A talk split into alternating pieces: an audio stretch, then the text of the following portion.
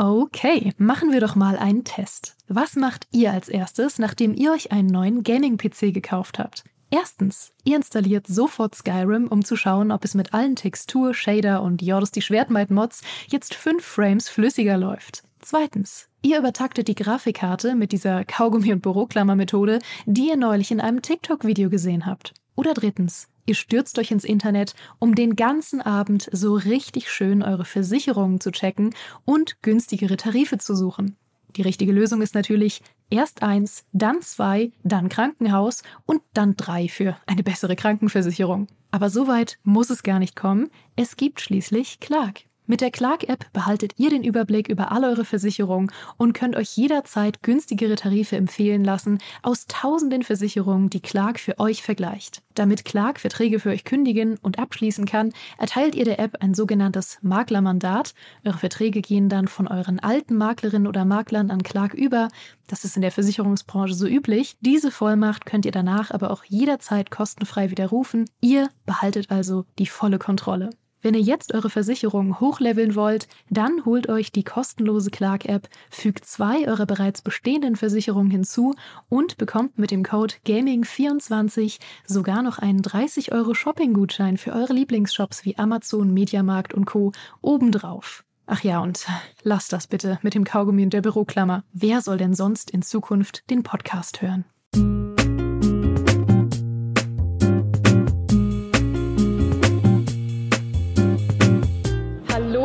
Und herzlich willkommen, Freunde guter Strategieunterhaltung und Excel-Tabellen. Ich freue mich sehr, euch heute hier auf der Gamescom begrüßen zu dürfen zu diesem wunderschönen Strategietalk mit natürlich den zwei besten Menschen, mit denen man immer über Strategie, aber auch andere Dinge sprechen kann. Ich darf heute hier bei mir, neben mir begrüßen den guten Steinwallen. Hallo. Hallo, danke für die Einladung. Und natürlich Writing Bull. Hallo, ja. schön, dass du da bist. Ich habe mir echt überlegt zu kommen, weil ich gestern von der Mitarbeiterin eines Publishers angesprochen, nee, von euch hier, als ich gestern hier für das erste Kennenlerngespräch hieß es Hallo Steinmann. Ungelogen, wahre Geschichte. Ich habe so getan, als würde es mir nichts ausmachen. Also Entschuldigung, aber ihr seid ja beide gerade gleichzeitig auch angekommen und ihr seid gerade so in trauter Zweisamkeit ja. rüber zu dem Snackstand gelaufen. Und was ihr nicht wisst, ist, äh, alle, die gerade hier standen, wir haben euch alle verträumt hinterhergeschaut und haben gesagt, mein Gott, ihr seid so ein süßes Duo einfach. Ja? Wenn ihr so zu zweit zu so einem Snackstand lauft, ja. es ist ein Oha. Bild für die Götter. Aber wir haben uns unterwegs verloren und äh, er hat auch nichts genommen, ich habe was genommen, also wir unterscheiden uns dann im Detail dann doch. Du hältst uns beide für putzig. Ja, ich finde, ich habe okay, ich habe gelernt, dass, aufpassen. ja, ich habe gelernt, dass putzig ähm, je nach äh, Bundesland was sehr anderes bedeutet. Ja. Ähm, ich weiß, dass es in Leipzig bedeutet komisch. Ich weiß, in meiner Welt bedeutet es einfach nur sympathisch und niedlich. In meiner nicht. Kommst du aus Leipzig? Nee, aber für mich, Lass uns mal was Ernsthaftes reden. Zum Beispiel dein Hemd. Du hast mir, bevor wir gerade hier live gegangen sind, ich musste noch sehr lachen, äh, hast du gesagt, ich soll unbedingt dein Hemd in die Moderation ja. einflechten. Es ist dein ähm, Streamhemd. Genau, falls Steuerberater im Chat bin, ich, ich lasse mich gerne ein bisschen coachen. Das habe ich mir extra gekauft. Das ist ein Kamerahemd. Das ist Uni und ohne irgendwas. Stefan besitzt keine Kamerahemden, du besitzt nur Steinwallenhemden. Genau, aber wir setzen das beide von der Steuer ab. Ja. ja. ja. Ja, für alle, die es jetzt gerade nicht sehen können, weil sie uns zum Beispiel nur auf dem zweiten Bildschirm hören oder als Podcast hören, es ist ein wirklich famoses, jeansblaues, ähm, oh, also wirklich beeindruckend gebügeltes Hemd. Ja, das mit dem Putzig ist ausgeglichen, alles okay.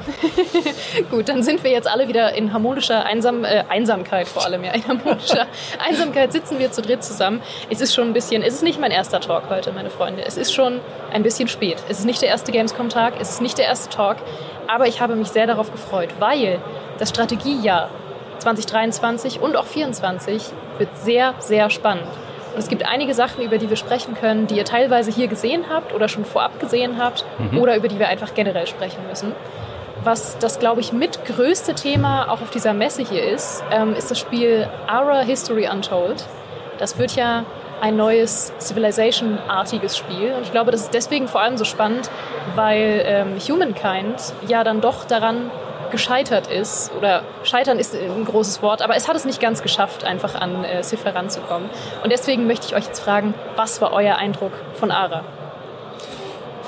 Deiner war total positiv. Wir haben vorab uns Das ist jetzt sehr verkürzt. Okay, also das positiv ist sehr verkürzt in dem Fall. Steinwein, Stefan hat wohlwollend genickt und ich habe eine Sorgenfalte mir in die Stirn reingefräst, weil ich mir gesagt habe, hier Stichwort Humankind. Ein Spiel, das als großer Civilization-Herausforderer gebrandet worden ist vor zwei Jahren, glaube ich. Ne? und das dann in Schönheit gestorben ist. Mhm. Kann, man, kann man so sagen. Dass er einfach auf den ersten Blick zauberhaft war und super, super hübsch aussah und einen so, ja, mit dieser tollen 3D-Landschaft und dem coolen Interface äh, Made in Paris und den französischen Entwicklern mit ihrer Eleganz bei den Vorträgen beim Int und bei der Grafik einen bezirzt hat. Und wenn man dann länger gespielt hat, dachte man, ui, Jetzt habe ich Era History an. Wir waren gemeinsam in, der, in einer Präsentation mhm. heute, haben beide gespielt und wurden von einem Entwickler dabei ein bisschen betreut und mhm. uns wurde was erklärt. Und ich habe mir die ganze Zeit einen Gedanken im Hinterkopf gehabt, nämlich den, das sieht wieder so verdammt hübsch aus. Geht das hoffentlich gut, Stefan? Ja, genau, das ist halt die Frage. Ist man eher Optimist oder Pessimist? Also ehrlicherweise muss man sagen, wir haben 40 Minuten maximal gespielt bei einem Spiel, was wahrscheinlich einen Durchlauf von 30, 40, 50 Stunden hat. Mhm. Also wir können jetzt wirklich keine seriöse Einschätzung geben, ob das was wird oder nicht. Äh, aber man kann vielleicht darüber reden, was das Spiel irgendwie machen will oder anders machen will. Mhm. Äh, und Außerdem sind wir Streamer. Kein Mensch erwartet von uns eine seriöse Einschätzung. In der Tat. Mit dem Hemd schon. Ja, genau. Wir machen noch eine gute Rollenverteilung.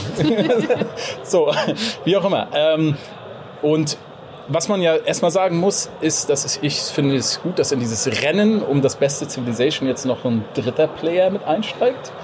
Äh, und zwar kein kleiner, denn es wird ja von Xbox Games gepublished und äh, die haben uns auch ausdrücklich angekündigt. Sie haben irgendwie vor vier, fünf Jahren ja eine neue, sag ich mal, PC-Initiative gestartet, Gaming-Initiative wo sie einen neuen Flight Simulator gemacht haben, wo sie H4 gemacht haben. Und in dem Zuge haben sie sich auch überlegt, äh, dass sie quasi auch einen Civ-Konkurrenten machen. So kann man es, glaube ich, verkürzt sagen. Und das ist erstmal eine Ansage, wenn Xbox äh, sowas machen will. Ähm, ja, und was hat man gesehen? Äh, es ist ganz klar ein klassisches Civ-Spiel. Man startet irgendwo in der Steinzeit mit einer kleinen Siedlung. Es hat äh, Technologiebaum, es hat äh, Technologie ERAS und ähm, es hat aber nicht so ein Hexfeldsystem, sondern eher so wie Humankind, so mit Regionen, die man nacheinander ähm, erkundet und äh, expandieren kann. Und was für mich jetzt auf, der auffälligste Unterschied und das Besondere ist, sie haben ein sehr kleinteiliges, so, ich nenne es mal Crafting-System, was ich in dieser Art Spiel noch nie gesehen habe. Das heißt, es gibt eine riesige Menge an Rohstoffen, die man auf der Karte finden kann, einsammeln kann, durch Speer später auch regelmäßig abbauen kann. Und diese Rohstoffe kann man dann craften zu also die braucht man dann, um, um quasi Militäreinheiten zum Beispiel herzustellen oder später besondere Gebäude. Das heißt, wenn man eine Militäreinheit baut, muss man erstmal irgendwo einen Speer gefunden haben oder einen Pfeil und Bogen oder irgendwie später hergestellt haben. Äh, und das ist schon sehr speziell. Wie das dann auf Dauer in dem Spiel funktionieren wird, weiß man natürlich nicht. Aber das ist auf jeden Fall eine, was Besonderes. Mhm das gleich mal sinnvoll zu ergänzen. Im Chat wird ja auch gerade gesagt, bei dem Hemd sieht jeder etwas angeschlagen aus. Writing Wool sieht nicht ganz gesund aus. Du auch nicht. Ich hab, ich hab dich im Blick. Die Kameras funktionieren beidseitig. Da hängt was an der Nase, wisch das mal weg. Ja, alles klar, gut, Ansage. Nein, ganz im Ernst. Also gilt aber trotzdem. Wir haben euch alle im Blick. Und ja, ganz ernsthaft. Wir ja. sehen euch alle. Wirklich. Auch wenn ähm, ihr uns gerade als Podcast hört übrigens. Auch dann. Ja. Die Suche nach den, nach den Features, die irgendwie ähm, unique sind, wie es so in Entwicklerkreisen heißt, ist natürlich spannend. Ja. Rad kann nicht neu erfunden werden. Es gibt zum einen, viele Leute erwarten Civilization-like-Spiel, erwarten auch die Spielfeatures. Fehlt was, muss man das gut begründen, muss was anderes liefern. Wir haben die Steinzeit gesehen, die Bronzezeit, eine Epoche danach noch und noch nicht so viel und die, ganz oft sind ja diese Sachen schon sehr früh sehr gepolished. Das heißt, die Phasen oder die Demos, die wir hier sehen, die sind tausendfach durchgespielt und korrigiert und irgendwas gemacht worden. Und ich wäre total, also es ist ähnlich wie bei Jugendcard. Ich will unbedingt sehen, wie es weitergeht. Mhm. Die werden spätere Epochen sein. Was ist dann, wenn es Flugzeuge gibt? Mhm. Wenn man über die, wenn man fahren kann, wenn es vielleicht Raumfahrt gibt? Funktioniert das Crafting-System auch dann noch? Was ich super spannend finde, wenn es hunderte von Einheiten gibt. Wie funktioniert das, wenn das nicht nur sind das, wenn, wenn das nicht nur ein, zwei Regionen sind, sondern ganz viele? Mhm. Ist es ein Micromanagement oder nicht? Gutes oder ein schlechtes? Wie wird das User Interface angeboten? Kann das Spiel dann noch beherzigen? Je komplexer man wird in der späteren Phase, kommt die KI mit, können wir alles nicht sagen. Mhm. Wir können aber hoffen, ne? Genau. Also ich habe mir ein bisschen was versucht so anzuschauen. So. Man konnte schon in den Technologiebaum so weit reingucken, dass man die verschiedenen äh, Äras sehen konnte. Es, wird, es, es gibt irgendwie drei Kapitel, in, die das, in die sie das Spiel aufteilen. Und in jedem Kapitel gibt es irgendwie vier technologische Bereiche. Und dann, das fand ich schon irgendwie ganz interessant, es gibt keine speziellen Siegbedingungen, wie wir sie kennen, wie Diplomatie-Sieg, Militärsieg, sondern es gibt einen reinen Prestige-Punkte-Sieg, so wie bei Humankind im Prinzip. Das heißt, man sammelt Punkte an und die kann man natürlich auf friedliche Art und Weise oder auf kriegerische Art und Weise ansammeln. Und was ich ganz interessant fand, ähm, immer nach dem Ende eines Kapitels fliegt der Letzte raus der sozusagen die wenigsten Punkte hat. Mhm. Also wenn du mit acht Fraktionen startest, sind nach dem ersten Kapitel noch sieben dabei. Dann habe ich gefragt, was passiert denn mit den Städten von diesen Fraktionen? Und die werden zu Ruinen die man dann wieder erkunden kann, wo man dann wieder Sachen finden kann. Das finde ich auch eine ganz interessante Idee, so, ah. dass man sozusagen untergegangene Zivilisation auf diese Weise integriert und dadurch nochmal in der späteren Phase so einen Erkundungsmoment hat, den man normalerweise in diesen Spielen nicht hat. Oh, das klingt sehr spannend, ja. Was ich total cool finde, ist, wie viel Geld, du hast ja darauf hingewiesen, in diesen neuen Titel reingeblasen wird ja. und wie sehr Civilization damit unter Druck gesetzt wird. Die haben mhm. ja, Civ 7 ist ja angekündigt, niemand weiß, wie es aussieht. Mhm. Und ähm, die werden durch Titel wie Humankind oder Era History Untold total unter Druck gesetzt. Das muss auch hübsch aussehen. Wenn das diesen reinen Brettscharm, äh, Brettspielscharm hat, wie der erste Teil oder wie der letzte Teil, wie der sechste, das wird nicht ausreichen. Und die ja. haben auch schon früh mit der Entwicklung angefangen. Wer weiß, ob die da mithalten können und was die auftischen werden. Ich finde das sehr spannend. Mhm. Ja, also Civilization ist ja wirklich so ein fast schon Subgenre eigentlich, wo ja. es bisher wirklich einfach nicht geschafft wurde, da nochmal ranzureichen. Was glaubt ihr, warum das so schwer ist? Was glaubt ihr, was die Essenz von Civilization ausmacht, dass sie so schwer nicht nur nachzuahmen ist, weil das reicht ja nicht, wie ihr richtig gesagt habt. Ähm, wenn man einfach nur nochmal Civ hätte, dann würde man sich ja trotzdem weiterhin für Civ entscheiden. Dann würde man ja nicht sagen, oh, dann spiele ich das andere Civ, was fast genauso ist. Also solange man Civ hat, wird man sich immer dafür entscheiden, außer man hat einen wirklich guten Grund und ein Alleinstellungsmerkmal. Du kannst. Wie freundlich von dir. Jetzt bist du dran. Na gut. Ähm, also ich glaube, im Grundsatz stehen Chancen meines Erachtens nicht schlecht für einen Civ-Konkurrenten, mhm. weil ich weiß es von vielen und auch von mir, dass Civ 6 nicht überall gut angekommen ist. Es gibt mhm. durchaus äh, nicht wenige Spieler, die sagen, mein Lieblingsspiel ist Civ 5 aus diesen und diesen Gründen oder sogar Civ 4. Äh, viele mögen auch den Comic-Style des Spiels nicht. Die Art und Weise, ich zum Beispiel mag dieses, ich nenne es immer Brettspielhafte Puzzeln. Äh, dieser Distrikt ist zum Beispiel auch nicht mein Ding. Es hat sehr abstrakte Mechaniken. Ähm, also ich würde sagen, die Grundlage ist da. Aber es braucht halt unfassbar, glaube ich, viel Know-how und Erfahrung, um am Ende wirklich ein gutes, komplexes 4X-Strategiespiel hinzubekommen. Und halt ein Civ lebt von einer Entwicklungszeit eigentlich von 30 Jahren. Mhm. Ne? Und das kannst du eben als Newcomer, selbst die, die Humankind gemacht haben, haben ja vorher 4X auch gemacht, aber das kann man einfach nicht so schnell aufholen. Und dann kann man vielleicht noch eine Sache einflechten, was jetzt vielleicht ein bisschen optimistisch stimmt, was ARA betrifft. Das haben sie ja auch mehrfach betont. Es sind mehrere Entwickler von Civ 5 mit dabei, von mhm. Firaxis, die da rübergegangen sind, beziehungsweise der das initiiert hat, kam auch von Firaxis. Insofern ja, kann man vielleicht sagen, okay, da ist vielleicht ein bisschen Know-how mit dabei. Aber ich denke, es geht, aber Humankind ist nicht daran gescheitert, dass die Leute es nicht spielen wollten, sondern ja. daran, dass es am Ende nicht so gut funktioniert hat ja. und die Leute enttäuscht waren.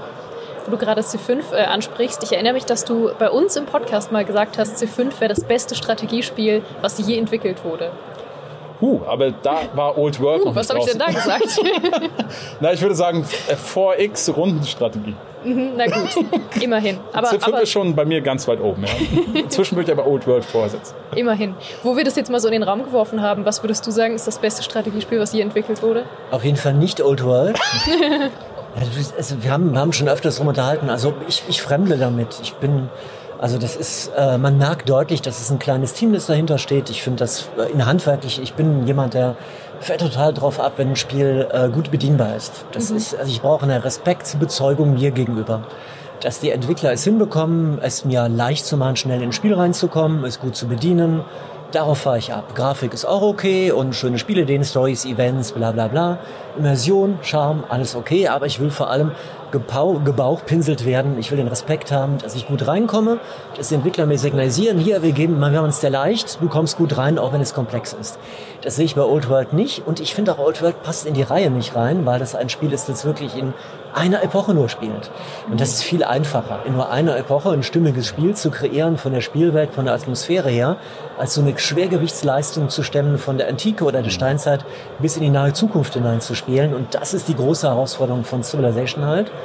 Und ähm, Stefan hat das super auf den Punkt gebracht. Civilization hat einfach Erfahrung von 25, 30 Jahren. Mhm. Das war ein, ist ein Entwicklerstudio, das behutsam das Spiel immer weiterentwickelt hat. Die wissen, das Spiel funktioniert in sich. Die müssen es ein bisschen ändern, ändern, ein bisschen modernisieren. Das hat eine Erfolgsformel. Und dagegen anzustinken ist echt schwer. Ja. Ich äh, würde fast rüberschwenken in die von euch schon äh, mehrfach angedeutete Moderne, nämlich äh, zu dem anderen Spiel, was sehr, sehr spannend ist auf dieser Messe und äh, sehr, sehr spannend wird noch dieses Jahr, nämlich City Skylines 2. Ja. Und äh, während ich das sage, seht ihr vielleicht irgendwo Micha im Hintergrund äh, auftauchen, wie er aufgeregt an der Scheibe steht und zuschaut. Nein, leider nicht. Ich hatte gehofft, ich sammle ihn damit. Aber Micha hat es hier auch schon gespielt. Ähm, ich habe ihn verloren sind eigentlich zusammen zum Paradox-Stand gelaufen, weil ich mir Live by You angeschaut habe und er sich währenddessen City Skylines. Ich bin rausgekommen, Micha war fort. Ich dachte, okay, es kann ein gutes Zeichen sein, es kann ein schlechtes Zeichen sein. Ihr habt es euch auch Redet angeschaut. Ihr jetzt schon wieder nicht mehr miteinander? ja, wir reden selten miteinander. Also wenn die Kamera nicht an ist, äh, wir kennen uns kaum. Ja. Aber ihr, ihr habt auch City Skylines 2 gesehen, oder? Ja. Ich habe heute gestreamt. Ich habe es oh. nicht gesehen. Du hast angedeutet, es gibt eine interessante Story dazu, warum du es dir nicht angeguckt Ja, es ist, äh, das ist jetzt der unangenehme Teil dieses Podcasts. Also ich hatte eigentlich einen Termin auch für heute um neun. Aber ich habe gestern Nacht um zwei irgendwann im Taxi mein, mein Telefon verloren. Es ist Gott sei Dank nicht ganz weg, sondern der Taxifahrer hat es noch. Ich hoffe, ich kriege es heute Abend wieder. Das führte aber das führte zu Kettenreaktionen, unter anderem, dass ich nicht vernünftig in der Lage war, mir einen Wecker zu stellen. So dass ich doch tatsächlich meinen Termin heute früh verpennt habe, ja. Also ich habe null City Skylines 2 gespielt. Ich habe Teil 1 relativ viel gespielt, aber kann jetzt nicht mehr mitreden. Ja, ich habe es heute. Jetzt kommt deine Chance. Jetzt kannst du glänzen. Ja, wirklich. Ich, ich kann echt das Highlight berichten, im wahrsten Sinne des Wortes. 50 Meter im Himmel, Skyline Cities, City Skylines, City in the Sky ist das Event. So ein Paradox-Event, bei dem die gestern englischsprachige und heute deutschsprachige Streamer an einem Konferenztisch zusammengesetzt haben, an einem Spezialkran, den gepackt, in die Höhe hinweggezogen. Dann schwebten wir 50 Meter über auf der einen Seite Autobahn, unter uns ein Parkplatz, hinter uns die Skyline Gamescom im Hintergrund. Und, da, und dann haben wir halt, wir hatten vorher schon ein Exemplar bekommen, ich konnte ein paar Tage lang das Spiel schon spielen. Und wir drehten immer so langsam uns um den eigenen Kreis, haben uns tief in die Augen geschaut und haben uns gefragt, wer gibt als erster das vereinbarte Zeichen, holt mich heraus, wie im Dschungelcamp, weil dann wurde uns versichert, man wäre binnen 15 Sekunden wieder auf dem Boden gewesen, dann wäre die entsprechende Person entsorgt worden und der Rest wäre wieder raufgebracht worden.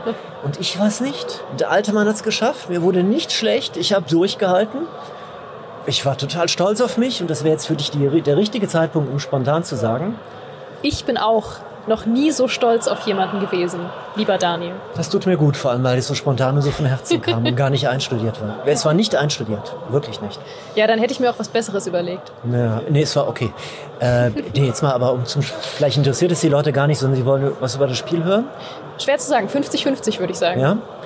Ich kann dir was davon erzählen, was es ja auch nicht gesehen und gespielt. Nee. Wenn ich das interessiert, oh, aber das ist jetzt gemein, ne? Ich wechsle, also es ist, es ist sehr fluffig. Also wer, ähm, es war wirklich ein bisschen komisch bei dem Event, weil ich, ich, ich konnte kaum den Bildschirm sehen. Weil äh, von allen Seiten, die, die, der Bildschirm war halt nicht abgedunkelt wie sonst.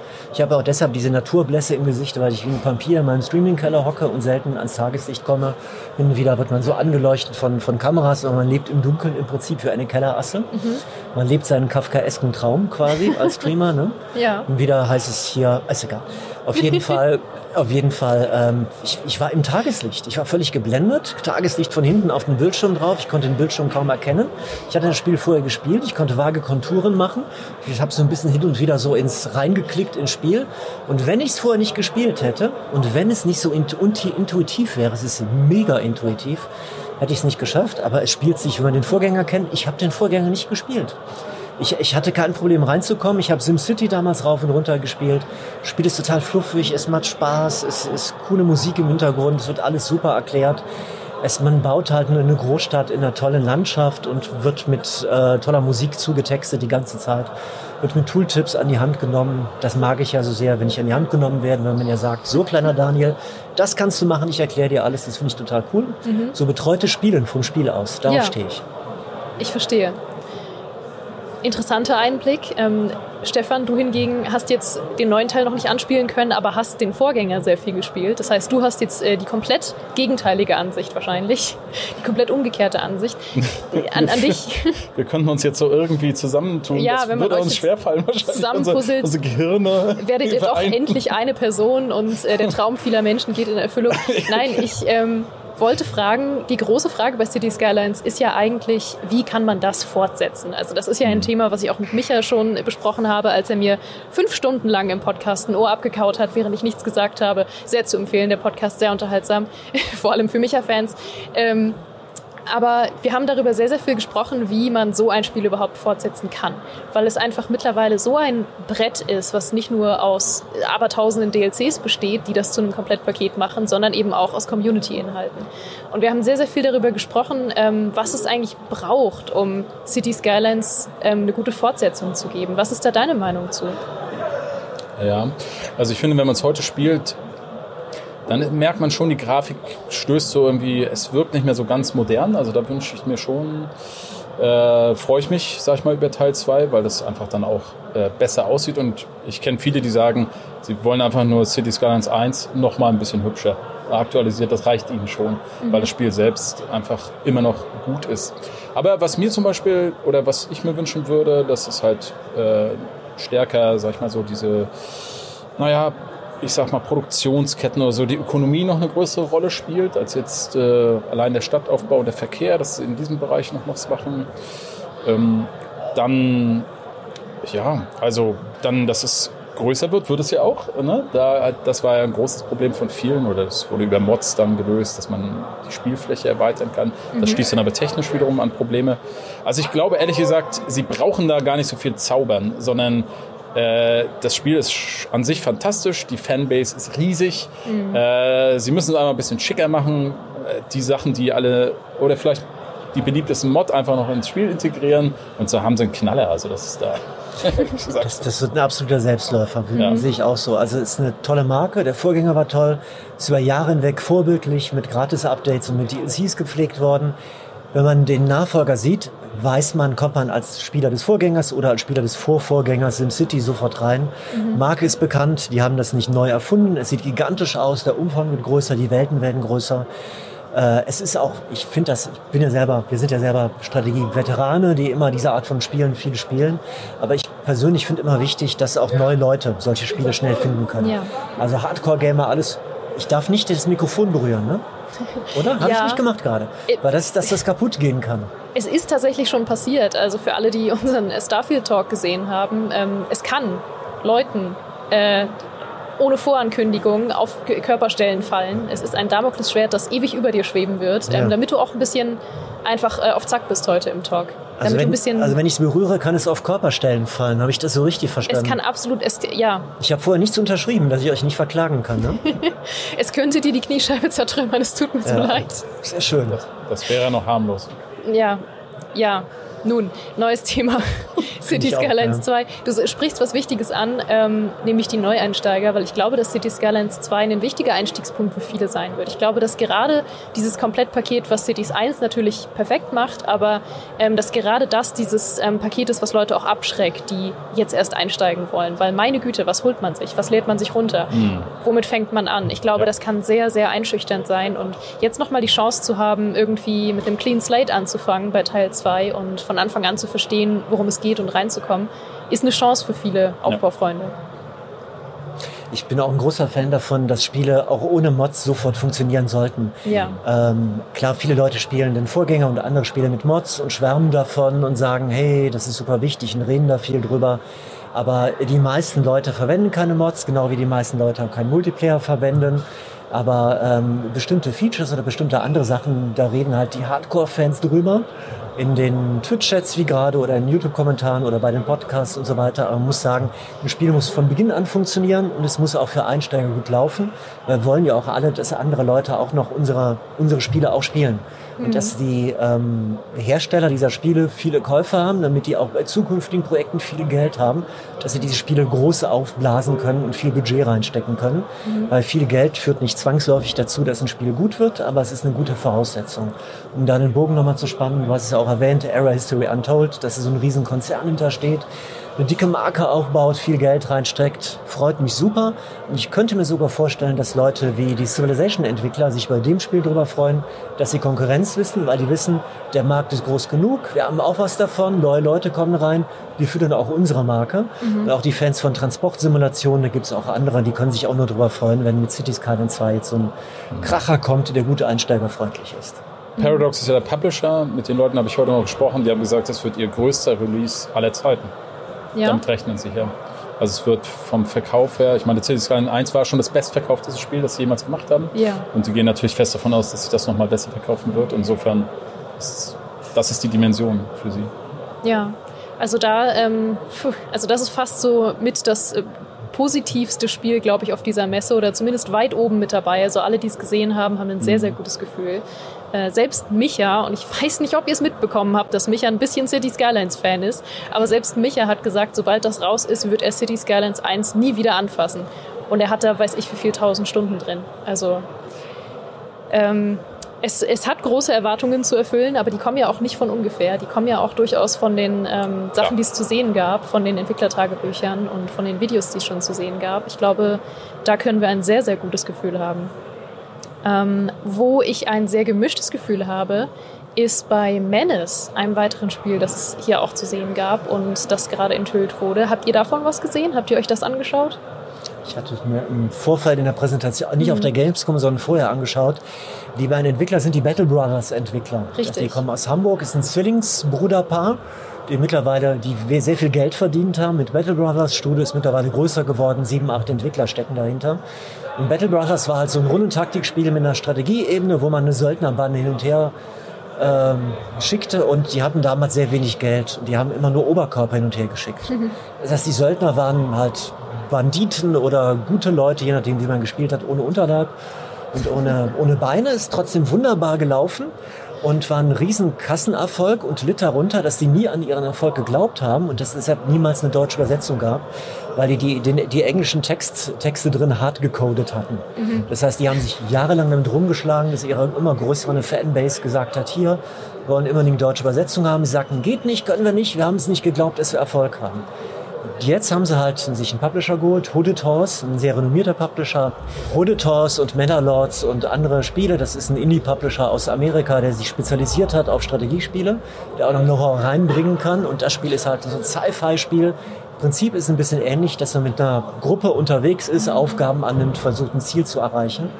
Und äh, es steckt erheb erheblich mehr noch drin an Geld, aber es ist trotzdem erkennbar auch noch ein Indie-Titel. Ne?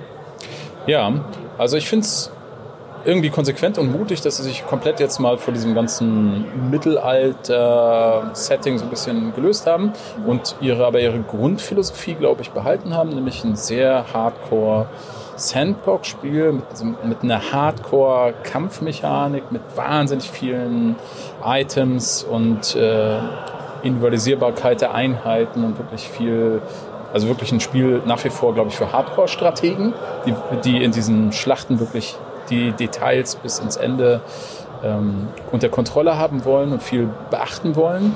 Es spielt in so einer Galaxie, die abgeschnitten ist von dem Rest der Galaxie, da herrscht das Chaos und man wird da reingeschickt quasi als Marines, um die jetzt wieder anzubinden und irgendwie zur Ordnung zu bringen.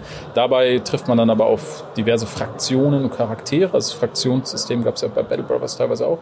Und ähm, man wird sich also einlassen dann mit auch ebenso Piraten und Leuten, die man da trifft. Was, glaube ich, der große Unterschied ist, dass es ein stärker, ein viel stärkeren charakterbasiertes Spiel ist. Also es ist natürlich bei Battle Brothers auch schon so, aber die unterscheiden sich jetzt nicht so sehr, die haben so eine kleine Backstory gehabt, so, aber hier ist es so, dass es sehr wichtige, große Hauptcharaktere gibt, die man treffen kann. Da wird es eine große Menge im Spiel geben, die sind auch so handdesignt, handgeschrieben mit einer richtigen Biografie und ähm, die stehen auch der Welt, haben also eine Haltung der Welt gegenüber. Die einen haben eine Hintergrundgeschichte, dass sie, was weiß ich, von der Fraktion mal da bedroht wurden oder mit der verfeindet sind. Das heißt, es entwickelt sich halt eine Geschichte, darauf reagieren die dann. Ähm, und sie haben das so designt, dass es ganz viele Charaktere gibt, dass du in deinem Run aber immer nur einen Teil davon triffst und auch nur davon einen Teil, glaube ich, rekrutieren kannst, sodass jeder Run dann auch komplett anders wird. Und die Charaktere wiederum, das, die sind die Anführer von so Battle Groups. Ähm, und dann hast du jemanden, der zum Beispiel, was weiß ich, eine, so einen Panzer führt. Es gibt nämlich auch Fahrzeuge und sowas. Oder jemand, der irgendwie Bodentruppen führt. Und indem du die aufskillst, die haben äh, eigene Skilltrees dann jeweils, verbesserst du die dazugehörigen Einheiten. Und du entscheidest vor einer Mission immer aus einem bestimmten, Set, äh, du hast eine limitierte Möglichkeit, wie 5, 6, 7 Battlegroups mitzunehmen. Und da entscheidest du dann, welche Einheiten du mitnimmst und kannst die Mission dadurch aber frei angehen. Du kannst theoretisch sieben Panzer mitnehmen, was wahrscheinlich nicht so sinnvoll ist, weil man immer eine gute Abwägung. Also, es, also ich fand es tatsächlich äh, sehr interessant. Es ist, ich glaube, es nimmt den Geist von Battle Brothers mit auf in ein Sci-Fi-Setting und ich glaube, die Fans dieses alten Spiels, wenn sie mit dem Sci-Fi-Setting was anfangen können, die werden da ihre Freude finden. Habe ich, Ja, hab ich ein gutes Gefühl eigentlich. d- das hoffe ich sehr. Im Chat wird darüber geredet, das Spiel sähe sehr rasant aus, Trailer sehen rasant aus. Es ist ein Rundenstrategiespiel, muss man nochmal wieder sagen. Rasant, schön, schön rasante Rundenstrategie. Uiuiui, da wird aber rasant auf die Leertaste gedrückt, da geht's aber ab. Nee, ich, a- a- ich, alle Trailer sind einfach total auf Tempo äh, gemacht und haben Ja. mitunter auch so reißerische Stimmen, die irgendwie erzählen, hier so für den amerikanischen Markt dann auch, aber Rundenstrategie. Das sind alles so Leute wie wir, ganz, ganz entspannte Leute. Eine Sache darf ich vielleicht noch ergänzen, was, Ja. ein, was wirklich auch neu ist, zwischen dieser, sag ich mal, strategischen Ebene, wo man entscheidet, wo man jetzt weitermacht. Also das ist jetzt nicht mehr so, dass man über eine Landkarte geht, sondern von Planet zu Planet geht. Äh, gibt es ja die rein taktische Ebene, wo man die Kämpfe ausführt, aber es gibt jetzt noch eine Zwischenebene, so eine äh, operationale Ebene, wo man quasi auf dem Planeten entscheiden muss, wie geht man jetzt vor, also welche Mission macht man zuerst und dann danach entscheidet man sich, äh, macht man erst irgendwie eine Fabrik des Gegners kaputt, um dann später die Hauptmission zu erfüllen, aber dann verliert man wiederum Zeit. Also da hat man dann auch nochmal eine ganz neue Ebene, die es bei Battle Brothers nicht gab, auch nochmal eine neue strategische Entscheidung. Ich hoffe sehr, dass es ist, wie ihr sagt, dass die Fans da ihre Freude dran finden werden, weil Battle Brothers ist ja ein sehr, sehr mechanisches Spiel. Also das lebt ja sehr von den Sachen unter der Hülle. Hm. Und ähm, ich glaube, dass Manus es jetzt auch wieder so haben wird, weil ich fand das Setting an sich wirklich ausgesprochen generisch. Aber ich glaube, dass unter diesem äh, generischen Setting wirklich sehr viel Herzblut wieder steckt. Sehr viel Herzblut für Mechanik, sehr viel Herz für Rundenstrategie. Und ich hoffe einfach sehr, dass, obwohl sie auf den guten Namen verzichten, den sie sich gemacht haben mit Battle Brothers, ähm, jetzt auch mit der neuen Marke wieder Leute erreichen können. Also Battle Brothers war ja ein richtiger Überraschungserfolg. Und ich hoffe einfach, dass sie das noch ein zweites Mal, dieses Kunststück, äh, schaffen können. Ich finde die Chancen ziemlich hoch, weil es sind halt Leute, die können diese Art von Spielen, Ja. also Mischung von Rundenstrategie und Rundentaktik und haben ähm, das Spiel toll entwickelt. Und wenn sie jetzt mehr Geld haben in einer etwas anderen Welt, das ist nicht, nicht viel schwieriger. Mhm. Es ist ein Sci-Fi-Spiel. Sci-Fi-Spiele wirken, Science-Fiction-Spiele finde ich eher schon mal generisch, Ja. weil das andere spielt halt in der realen Welt im Mittelalter und hat ein paar Fantasy-Elemente gehabt. Und das sind ja Welten, die kennen wir. Ne, also das, wir haben zwar damals nicht gelebt, aber da arbeitet man mit, mit Story-Versatzstücken, die uns vertraut vorkommen. Das ist einfach eine Geschichte zu erzählen, in Science-Fiction-Welten äh, so zu inszenieren, dass sie neuartig wirken und dass man sofort eine Immersion hat, ist halt ein bisschen anspruchsvoller einfach. Ein PR-Manager hätte das Spiel vielleicht Galaxy Brothers genannt oder so. Genau. Oh, lass dir das schnell patentieren. Ja, Naja. das wirkt auch generisch. Äh, wir haben noch einige mehr spannende Spiele auf der Liste. Ähm, ich weiß, dass es zwei gibt, über die ihr jeweils ganz unbedingt sprechen wollt. Und äh, deswegen will ich die jetzt einfach hier schon mal einflechten, um für eine absolute Hochstimmung bei euch zu sorgen. Es gibt ein Spiel, von dem du gesagt hast, du musst unbedingt darüber sprechen, Daniel. Ich, ich Ja. bin schon gut gelaunt. Du kannst doch mit Stefan anfangen. Ach so, Ich naja, habe gerade zu viel ich gesprochen, fang mal an. Okay. Also das Spiel, das ich mitgebracht habe, ist Pax Augusta, ein kleiner Geheimtipp. Aus der Schweiz, ein absolutes Nerdspiel, also eine wunderbare Geschichte, die dahinter steckt. Ein Solo-Entwickler aus der Schweiz, Roger Gassmann, hat vor sieben, acht Jahren sich gesagt, Cäsar 3 habe ich furchtbar gerne gespielt, also dieses, ähm, dieser City-Builder im alten Rom. Gibt's nicht mehr, wird nicht vernünftig fortgesetzt, ich mache mein, eigenen, mein eigenes Spiel davon und ähm, ja, hat sich selber Programmieren beigebracht. Mhm. Hatte keine Ahnung davon, bastelt da seit sieben Jahren dran, hat eine Einzelperson, also als, als Publisher hat er einen Branchenveteranen, einen Veteranen, der vorher bei, bei vielen großen Firmen war und der ihm gesagt hat, hier, ich coach dich ein bisschen, du bist mein Publisher, aber im Prinzip ist das immer noch das Solo-Projekt. Und es gibt eine Demo in der Indie Arena hier auf der Gamescom, die kann man spielen. Ich hatte das Spiel mit Roger zusammen letzten Sonntag gezeigt, erstmals und die Leute waren total begeistert und auch von seiner Art, weil es ist halt ein echter, ja, also jemand, der, der auch als Person einfach verkörpert diese Idee, ein Idealist. Da ist jemand, der ist eigentlich Spieler, er ist kein Spieleentwickler, er ist voller Begeisterung, er haut eine Simulation hin, also sieht aus wie ein, wie ein Oldschool Citybuilder halt im alten Rom. Ja. Spielt in, äh, in Belgien, Belgien, Niederlande in der Gegend halt kurz nach, kurz nach der Zeitenwende und man baut so, man hat eine Karriere. Also man ist so also selber so jemand, der sich, äh, ein Römer, der sich hocharbeitet und hochdient. Und das Spielziel ist selber nicht, dass man eine schöne Stadt macht oder die Leute glücklich macht oder ähnliches, sondern einfach nur, dass man Erfolg hat. Selber, als Person, Karriere macht dass man seine Taschen voll macht, schwarze Kassen hat und so viel Geld am Ende des Spiels hat, dass man Imperator werden kann oder irgendwie so eine reiche Person im alten Rom. Und das Ganze ist auch wirklich bis ins kleinste Detail wirklich so wie in, in der Welt damals nachgebaut. Mhm. Das heißt, alle 3D-Modelle im Spiel sind von den Größenverhältnissen zueinander passend. Die kleinen Figürchen stehen vor riesigen Arenen zum Beispiel. Äh, Pax Augusta heißt es. Im Chat wird es mal wieder gefragt, wie heißt das Spiel? Also der Frieden, der augusteische Frieden. Der Kaiser Augustus, der für Frieden gesorgt hat im alten, alten Rom. Und der Entwickler hat tatsächlich jedes einzelne 3D-Modell persönlich recherchiert. Und das war entweder eine Bibliotheksrecherche, dass er in alten Wälzern irgendwelche Fotos eingescannt oder geguckt hat und danach nachgebaut hat, wie das aussah. Der kann bei jedem 3D-Modell sagen, dieses Gebäude gibt es in der Stadt XY oder das ist da hinten in Norditalien ausgegraben worden. Oder er kann sogar sagen, ich war vor Ort, ich habe recherchiert, ich habe das angeguckt, ich war als Tourist da, ich bin in meiner Freizeit hingefahren und ich habe das abfotografiert und jetzt ist ein Spiel dran. Super coole Geschichte, Aha. irgendwie nächstes Jahr im Early Access und einfach eine dermaßen charmante und atemberaubend tolle Geschichte. Ein super sympathischer Typ für und ich bin total begeistert einfach. Ja, dass sowas heutzutage noch gibt in dieser gelackten PR-Welt irgendwie. Mhm. Ne? Und äh, rein mechanisch erinnert es auch an diese klassischen Impressions Games Spiele? Ja, ja. Also du hast so ein, so ein, also du gehst auf der Strategiekarte von einem Ort, wo du hingeschickt wirst, zum nächsten hin, hast so kleine Quests, die du erfüllen musst ähm, der Feldherr XY braucht so und so viel Holz, damit er seine Kriegsflotte losschicken kann, um die Barbaren, sprich die Deutschen zu massakrieren, die halt um die Ecke sind. Ne? Also so Quests musst du halt erfüllen, dann kommst du von einer Missionskarte zur anderen immer weiter und kannst halt auf einer kleinen Karte halt, setzt du Wohngebäude hin, die eins zu eins aussehen. Es gibt einen Sklavenmarkt, wo du Sklaven kaufen kannst und die Sklaven sind auch keine Mitbürger, sie sind eine Ware mhm, hat alles eins zu eins umgesetzt hat. Ich habe es vorher nicht so richtig gewusst. Ich mhm. habe ein bisschen zusammengezuckt, aber Roger ist halt so charmant. Ich habe mich total einwickeln lassen, habe alle Bedenken beiseite gestellt und habe gedacht, ich rede ich denke dann danach drüber nach oder frag Stefan, was er davon hält. Ja, das ist ja die ewige Diskussion bei historischen Strategiespielen, ähm, wie sehr man da tatsächlich auf Realismus setzen darf und sollte ja. und wie sehr man da ähm, Spielspaß und äh, historische ähm, Akku, Akkura, Akkuratität, Akkuranz, Akkuranz. Alles ist genau. Ja. Akkuratess. ja, danke schön. Wie sehr man das äh, auf die Waage legen sollte. Ich kann normalerweise sprechen, ich schwöre es, ich werde bezahlt fürs Sprechen, aber manchmal hört es auf. Ähm, was sagst du dazu? Ich habe das Spiel auch schon äh, lange äh, auf dem Schirm, habe ich in meiner Jahresvorschau auch so als eines der ähm, Highlights für mich auch wenn es in diesem Jahr gar nicht rauskam, das wusste man damals noch nicht. Ich habe es aber jetzt auf der Gamescom noch nicht gesehen. Ähm, ich wusste ehrlich gesagt gar nicht, dass es gezeigt wird. Hat mir WB gestern erzählt.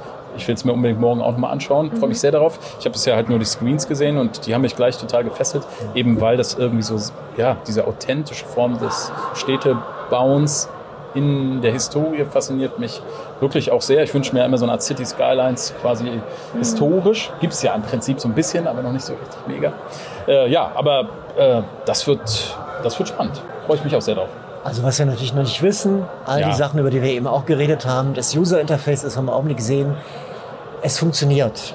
Ja, und es ist alles zu finden, es ist zu kleinteilig, es ist zu aufwendig und das ist, das ist noch nicht reif. Das Ja. Spiel soll nächstes Jahr in Early Access reinkommen.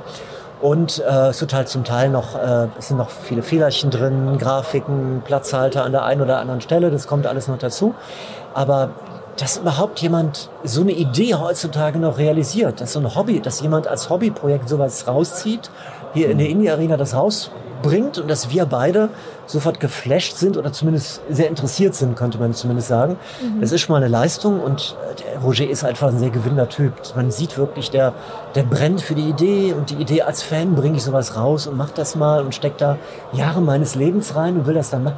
Bring mir Programmieren bei. Ich weiß noch, wie schwierig es für mich war, mir irgendwann beizubringen, wie die Schuhe selber zu binden. Ne? Also das ist echt schon erstaunlich. Ne? Ja, auf jeden Fall. Da steckt Ich habe heute noch Schwierigkeiten mit. Doppelknoten. Ich äh, habe auch Schwierigkeiten mit normalen Schleifen tatsächlich. Ich mache immer Ja. diese, ähm, diese anderen Schleifen, wo man so zwei Schlaufen einfach zusammenbindet. Sag doch mal die Klettverschlüsse. Also ich kann deine Probleme mit äh, Schuhschleifen absolut nachvollziehen. Das ist lieb, ja. Ähm, Ich, sag habe irgendwo das die Abbiegung verpasst, wie ihr auf dieses Thema kommt. Ich habe ein bisschen geträumt. haben wir alle, haben wir alle. Es Da hat ist, nicht viel äh, zu gereicht. es ist spät. Es ist ja auch spät für uns. Ähm, das Spiel, über das du noch unbedingt sprechen wolltest, das du noch mitgebracht hast, war Bellride, Stefan. Genau, das war mein erster Termin äh, gestern und das hat mich gleich wahnsinnig begeistert, muss ich sagen. Wobei, gleich vorweg mal Vorsicht natürlich. Halbe Stunde habe ich gesehen, aber ich habe immerhin tatsächliches Gameplay gesehen, was die Entwickler mir vorgespielt haben. Ähm, waren also nicht nur Screens oder ähnliches. Ja, was ist das für ein Spiel? Also vielleicht für die Zuschauer kann man, glaube ich, am ehesten das immer vergleichen mit anderen Spielen, die man schon kennt. So eine Art Mischung aus Medieval Dynasty, also so ein 3D First-Person-Aufbauspiel, äh, plus Rimworld, das heißt die Bewohner deines Ortes werden viel genauer simuliert. Äh, man kann ihnen ähnlich komplexe, sag ich mal, Befehlsprioritäten geben, wie wir es bei Rimworld kennen. Und die machen auch wahnsinnig viel selbst. Und zum dritten äh, Mountain Blade. Das heißt, es gibt ein äh, sehr ja, ambitioniertes Kampfsystem, aktives Kampfsystem mit Blocken, Schlagen. Äh, dementsprechend auch Angriffe auf die eigene Siedlung, die man aufbaut. Und das klingt jetzt so wie die eierlegende Wollmilchsau. Aber genau das hat mich tatsächlich auch begeistert, weil eigentlich liebe ich alle diese drei Spiele und das zusammenzusehen, Wahnsinn. Weil ich habe mir zum Beispiel bei Medi- Medieval Dynasty schon gewünscht, dass warum muss ich immer diese blöden Gebäude alleine bauen als Bürgermeister? Nein, hier kann man quasi so rumlaufen wie bei Medieval Dynasty, plant man das Gebäude. Man kann es zum Beispiel bauen, so wie man es kennt, mit dem Hammer und dann wird es gebaut, wenn man die Ressourcen hat. Aber es ist, wie so bei Rimworld, ist es einfach auch ein Bauauftrag und wenn du genug äh, Leute hast im Dorf, die das äh, ähm, die frei sind und wenn die Materialien da sind, dann fangen die an, alleine dieses Gebäude zu bauen. Man selbst kann irgendwo anders hingehen, was anderes machen. Und das ist ein mega umfangreiches Projekt, äh, was sie da haben, denn das spielt in so einem Königreich, wo man irgendwie früher, wo man mal Macht hatte und die völlig verloren hatte. Man beginnt als No-Name und will im Prinzip seine angestammte Sache wieder zurückerobern. Es gibt fünf Regionen, startet im Early Access mit zwei Regionen. Und allein eine Region zu spielen und dann in die nächste zu gehen, das dauert wohl schon 20, 30 Stunden. Das ist also ein Riesenspiel. Man kann auch komplett Sandbox erstmal nur aufbauen. Das Spiel hat so ein Aggressionssystem, dass es, wenn man selber anfängt, andere Dörfer zu befreien oder Banditenlager anzukämpfen, dann reagiert äh, das, äh, der, äh, das Spiel, dann reagiert die KI und beginnt auch aggressiv zu werden.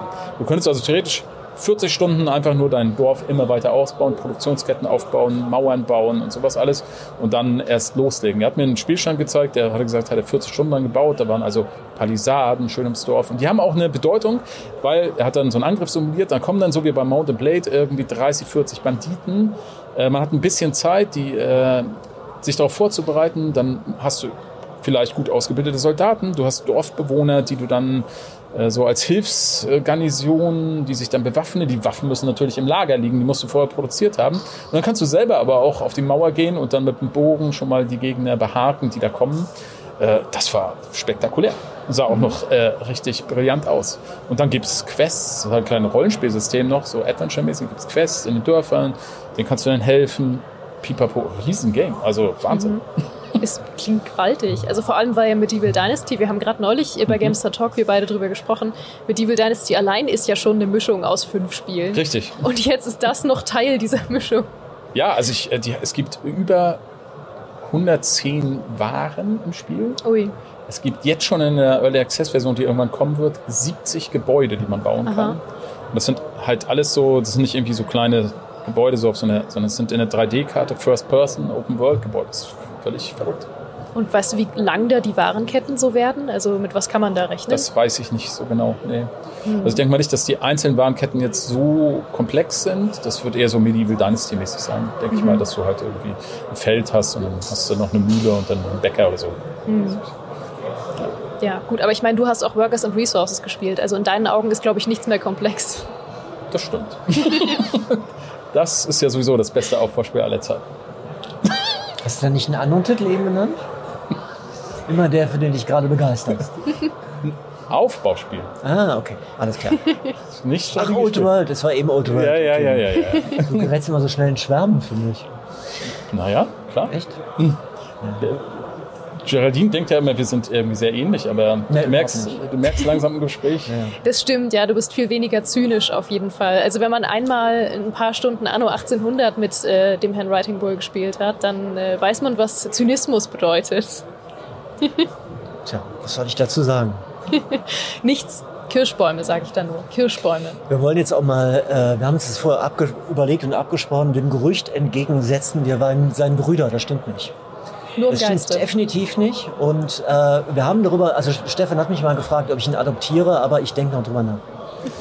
man sieht es schon an der Hautfärbung.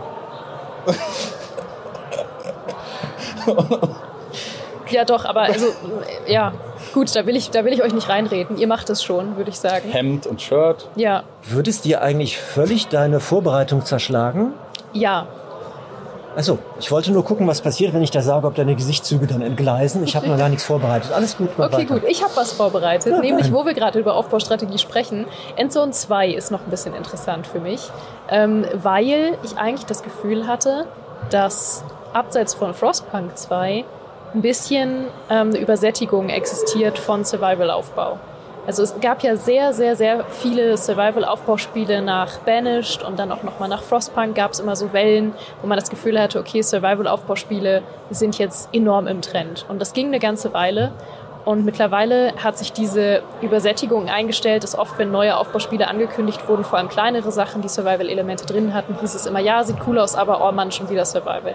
Und dann kam diese Gegenbewegung, hatte ich das Gefühl, von diesen Sandbox-Aufbauspielen, wie zum Beispiel Townscaper oder Islands in Trains, die dann wirklich nur noch ähm, überhaupt keinen Zeitdruck mehr, keinen Kampf, keine Ressourcen, sondern einfach nur so ein bisschen schön Modellbau haben. Das ist die komplette Gegenbewegung gewesen. Und äh, jetzt sind wir in so, einer, in so einem Stadion, wo man sich denkt, hm, ich glaube, es haben nicht mehr so viele Leute Bock auf Survival-Aufbau, außer wenn Frostpunk 2 kommt. Dann können es wiederkommen. Also jedes Mal, wenn ein neues Survival City Builder äh, angekündigt wird, gibt es Leute, die seufzen nicht schon wieder, ich habe keinen Bock drauf. Und ich erlebe dann trotzdem, sie sehen das Spiel, wenn es gut gemacht ist, brennen sie dafür, sie kaufen es, sie spielen es. Also die Idee ist irgendwie unverwüstlich, das ist auch sofort eine Spannung drin in dieser Kombination, das klappt blendend. Und die Spielwelten, die, klar, das ist, man erfindet nicht immer das Rad neu, aber im Prinzip noch funktioniert es. Das alte Endzone war ein Riesenerfolgstitel von Assemble Entertainment, von dem deutschen Publisher und war ein Titel, das sich auch auf Steam glänzend verkauft hat. Und dass sie dann die Marke fortsetzen, ist vernünftig, finde ich. Und damals hatten die so einen Strategieteil, der war so ein bisschen angeklatscht. Also das Spiel war im Prinzip kleinteilig und puzzelig auf der Karte selber mit Bauen, Bauen, Bauen. Jetzt gehen sie halt mehr in die strategische Ebene rein, ist die, der Expeditionsgedanke und dass man irgendwo anders hingehen kann oder woanders Abenteuer erlebt. Das wird halt ein bisschen weiter ausgedehnt. Es gibt einen anderen Survival City Builder, den habe ich vor ein paar Tagen äh, gespielt. Den gibt's hier auf der Gamescom gibt's den nicht. Da heißt doch, den gibt's aber nur in der Business Area. Äh, der heißt New Cycle von Dedelic, von türkischen Entwicklern. Der hat mir super gut gefallen. Da gibt's eine Steam-Demo, das ist aber eine etwas ältere von. Auch ein Survival City Builder. Der ist auch auf Hochglanz poliert schon, sieht super cool aus, hat ganz viele Bauketten, sehr stimmungsvoll. Interface, wo man selbst im Interface allerdings wirkt das irgendwie gut Frostpunk-mäßig geklaut halt. Man, man merkt richtig, die es kam halt geguckt, was funktioniert gut und wenn man F- Frostpunk kennt, dann fühlt man sich da auch wohl. Und Frostpunk 2 mittlerweile auch angekündigt auf der Gamescom, nicht oder doch? auch nur in der Business Ja, genau. Area für. Wir beide hatten keinen Termin bekommen und waren so sauer und wollten es deshalb nicht erwähnen. Ne? Ich habe inzwischen einen Termin. Hm. Themawechsel. Ja. Da darf man tatsächlich noch nichts drüber erzählen. Man kann es hier spielen, aber das äh, hat noch ein anderes Embargo. Aber von dem, was man bisher gesehen hat von Frostpunk 2, ähm, worüber man schon sprechen darf, muss ich sagen, ich habe richtig Bock, dass das wiederkommt. Also das hat jetzt auch eine ausreichende Zeit gehabt von Teil 1, dass das so ein bisschen geköchelt hat in meinem Hinterkopf, dass ich immer dachte, Mann, Frostpunk, das war toll. Und jetzt habe ich richtig Lust, dass es wiederkommt. Also vor allem, weil ich glaube, ich hoffe, dass ähm, von dem, was ich gehört habe, der zweite Teil ja wirklich auch noch mehr an dieses Storytelling anknüpfen möchte, was Teil 1 so besonders gemacht hat. Also Frostpunk 1 hatte ja wirklich gutes Storytelling und das können nicht viele Aufbauspiele von sich behaupten. Und sie wollen ja wirklich auch die Geschichte fortsetzen quasi, was total spannend ist. Also das kenne ich von keinem anderen Aufbauspiel, dass sie sagen, ja, wir haben jetzt einen zweiten Teil, der tatsächlich an die Story von Teil 1 anknüpft. Total Das, wild. das Bemerkenswerte ist, dass es überhaupt eine Story gibt und dass das Spiel storylastig ist und damit ein Erfolg war. Mhm. Weil mit Aufbaustrategiespielen, mit Citybildern verbindet man normalerweise äh, zufallsgenerierte Karten. Entschuldigung. Mikrofon berührt, alles gut gegangen. Oh Gott, Kniescheibe nicht zertrümmert, perfekt. Verbindet normalerweise, normalerweise Spiele auf äh, Zufallskarten oder Spiele halt mit einer Story-Kampagne mit sehr vielen Maps, die Ja. man immer und immer wieder bebaut.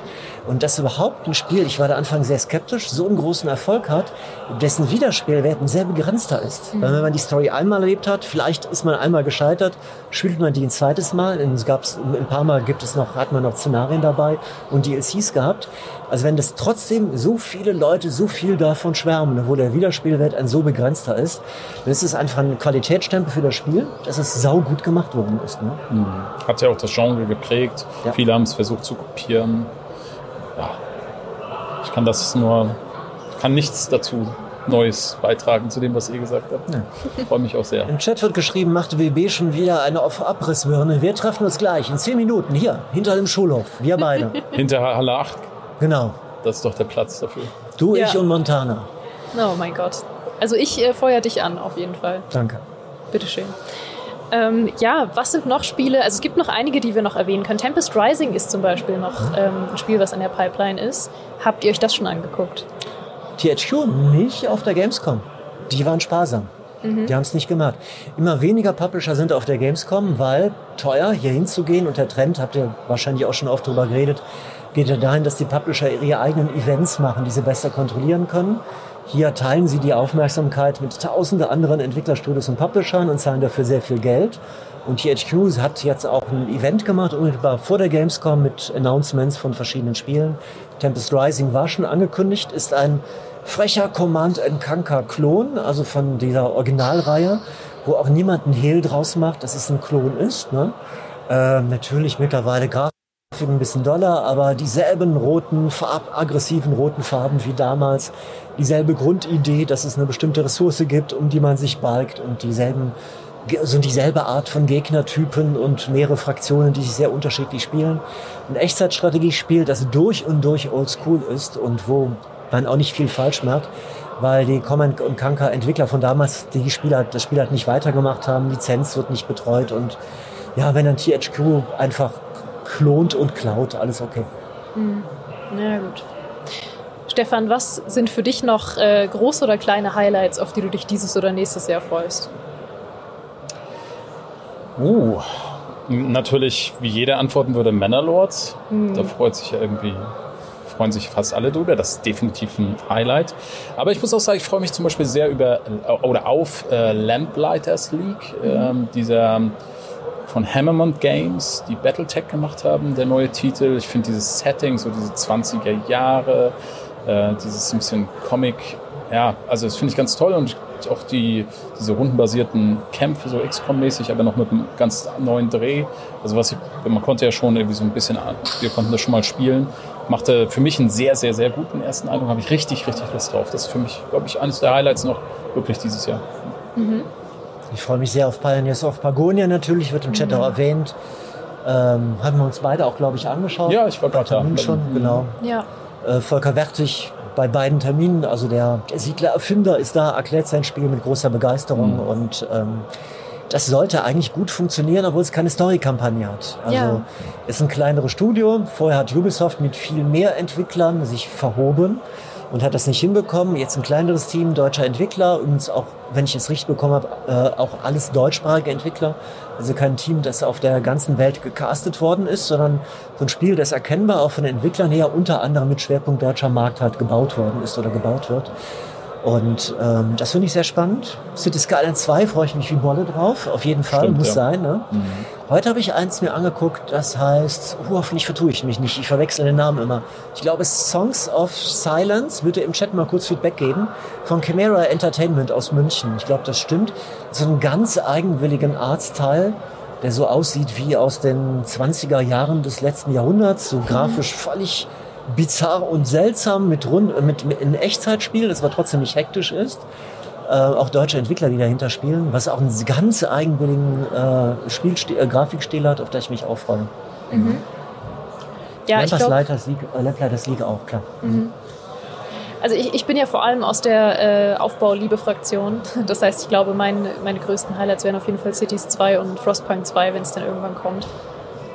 Und äh, was auch immer noch mit Anno passiert. Aber das ist ja noch ein, ein großes Mysterium. Ich freue mich sehr auf den Ponyhof-Simulator, der soll ja demnächst als Version 7 rauskommen. Oh. Ich kann privat schon die Pre-Alpha bauen und Ui. ich habe mir so überlegt, zur Feier des Tages ab in Zukunft mir auch eine Pony-Frisur zuzulegen. Also beides enorm spannend. Können wir Ja. gern noch viel länger drüber sprechen, auf Ja. jeden Fall. Kannst du mir, kannst du mir vielleicht äh, von diesem Vorabzugang was abgeben zum äh, Gerne. Pony-Simulator? Wir könnten das gemeinsam mal streamen, wenn du dir auch einen Pony zulegst. Gar kein Problem. Also können wir gern machen. Coole Idee. Machen wir. Ich gehe dann schon mal.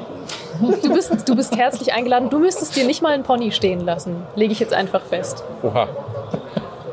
Längeren Bart dann oder so. Nee, du könntest einen Pony mitbringen. Oh mein Gott. Gut, machen wir das so.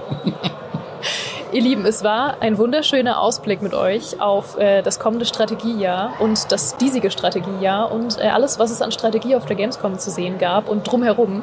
Ich hatte sehr viel Freude mit euch, wie immer, zu sprechen. Sehr schönes Hemd übrigens, Writing Bull. Danke. So, endlich. Finde ich auch. Und also wirklich enorm schickes T-Shirt, Steinbein. Also ja, ne? Und wirklich, so du, innovativ. du trägst es einfach mit Würde auch. Okay. Danke. Das wollte ich, wollte ich an der Stelle nochmal loswerden. Es war sehr schön mit euch. Ihr da draußen schaut unbedingt sehr, sehr gerne bei den beiden vorbei. Es gibt jede Menge Spielspaß, Spannung und Geschichte beim lieben Steinwallen, sowohl auf YouTube als auch live. Und es gibt äh, ganz Ähnliches, nur in ein bisschen mehr zynisch, auch beim guten Writing Bull. Unter anderem äh, findet man da auch immer noch unser Anno 1800 Let's Play auf deinem YouTube-Kanal. Ähm, wenn ihr euch fragt, warum wir uns ab und zu so ein bisschen auch anpieksen, woher das kommt, dann äh, findet ihr da vielleicht Das mache ich Antworten mit jedem. und Kirschbäume. All das werdet ihr da finden. Ich finde es auch so nett, wie viel im Chat kommentiert worden ist. Wir haben ja teilweise ein bisschen bizarre, bizarre Geschichtchen auch erzählt und dass die Leute eingestiegen sind, ist mir eine Freude. Aber ganz im Ernst, ich finde es immer so schön, wenn man über Spiele auch spielerisch reden kann und mal ein paar Sachen drumherum, weil man sollte das alles nicht so ernst nehmen. Und wir nehmen uns auch nicht so ernst. Darf ich äh, diesen Stream abschließen, indem ich die Rahmenhandlung vom Beginn des Streams noch beende? Oh, Und das war wunderschön. Ähm, mein Telefon hat sich im Übrigen wieder angefunden. Also ich habe den Taxifahrer kontaktieren können. Der hat es jetzt, während wir live sind, in meinem Hotel hinterlegt. Das ist ein Happy End. Wirklich, wie, wie hast du das mitbekommen? Äh, ich habe es vorher schon. Ich wollte es jetzt aufbewahren für den Schluss des Streams, weißt du? Oh. Dramaturgie liegt uns im Blut. Oh, ich dachte, du hast es. Ich dachte, irgendjemand hat dir das gerade so von hinten durch die Scheibe gemorst oder so. Nee, nee. Interessant. Schön. Guck, jetzt können wir alle ruhig schlafen. Du kannst ruhig schlafen. Ähm, ich fühle mich besser, weil du hast es nicht verdient, dass dein Handy verschwindet. Ich freue mich sehr, dass wir das heute gemacht haben. Ich freue mich sehr, dass ihr zugehört habt. Vielen, vielen Dank. Für alle, die uns live zuschauen, für euch geht es jetzt hier noch weiter ähm, mit äh, weiterem Live-Programm. Ich bin auch gleich nochmal wieder da und spreche mit euch äh, zusammen mit Marco und Natalie über Stalker.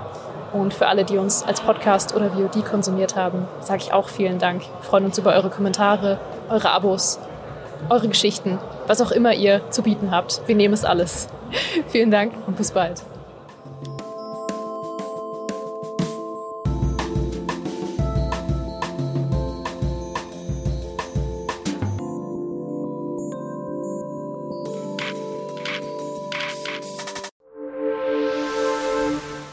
Brennst du für Technologien, die unsere Zukunft verändern? Dann code, plane, pilotiere, entwickle, erfinde beschleunige und digitalisiere. Industrien, Städte, Mobilität, kurzum alles, was unser Leben bewegt. Du willst aktiv das Morgen mitgestalten? Dann komm jetzt in unser Team. Geh einfach auf unser Jobportal siemens.de/karriere. Create a better tomorrow with us.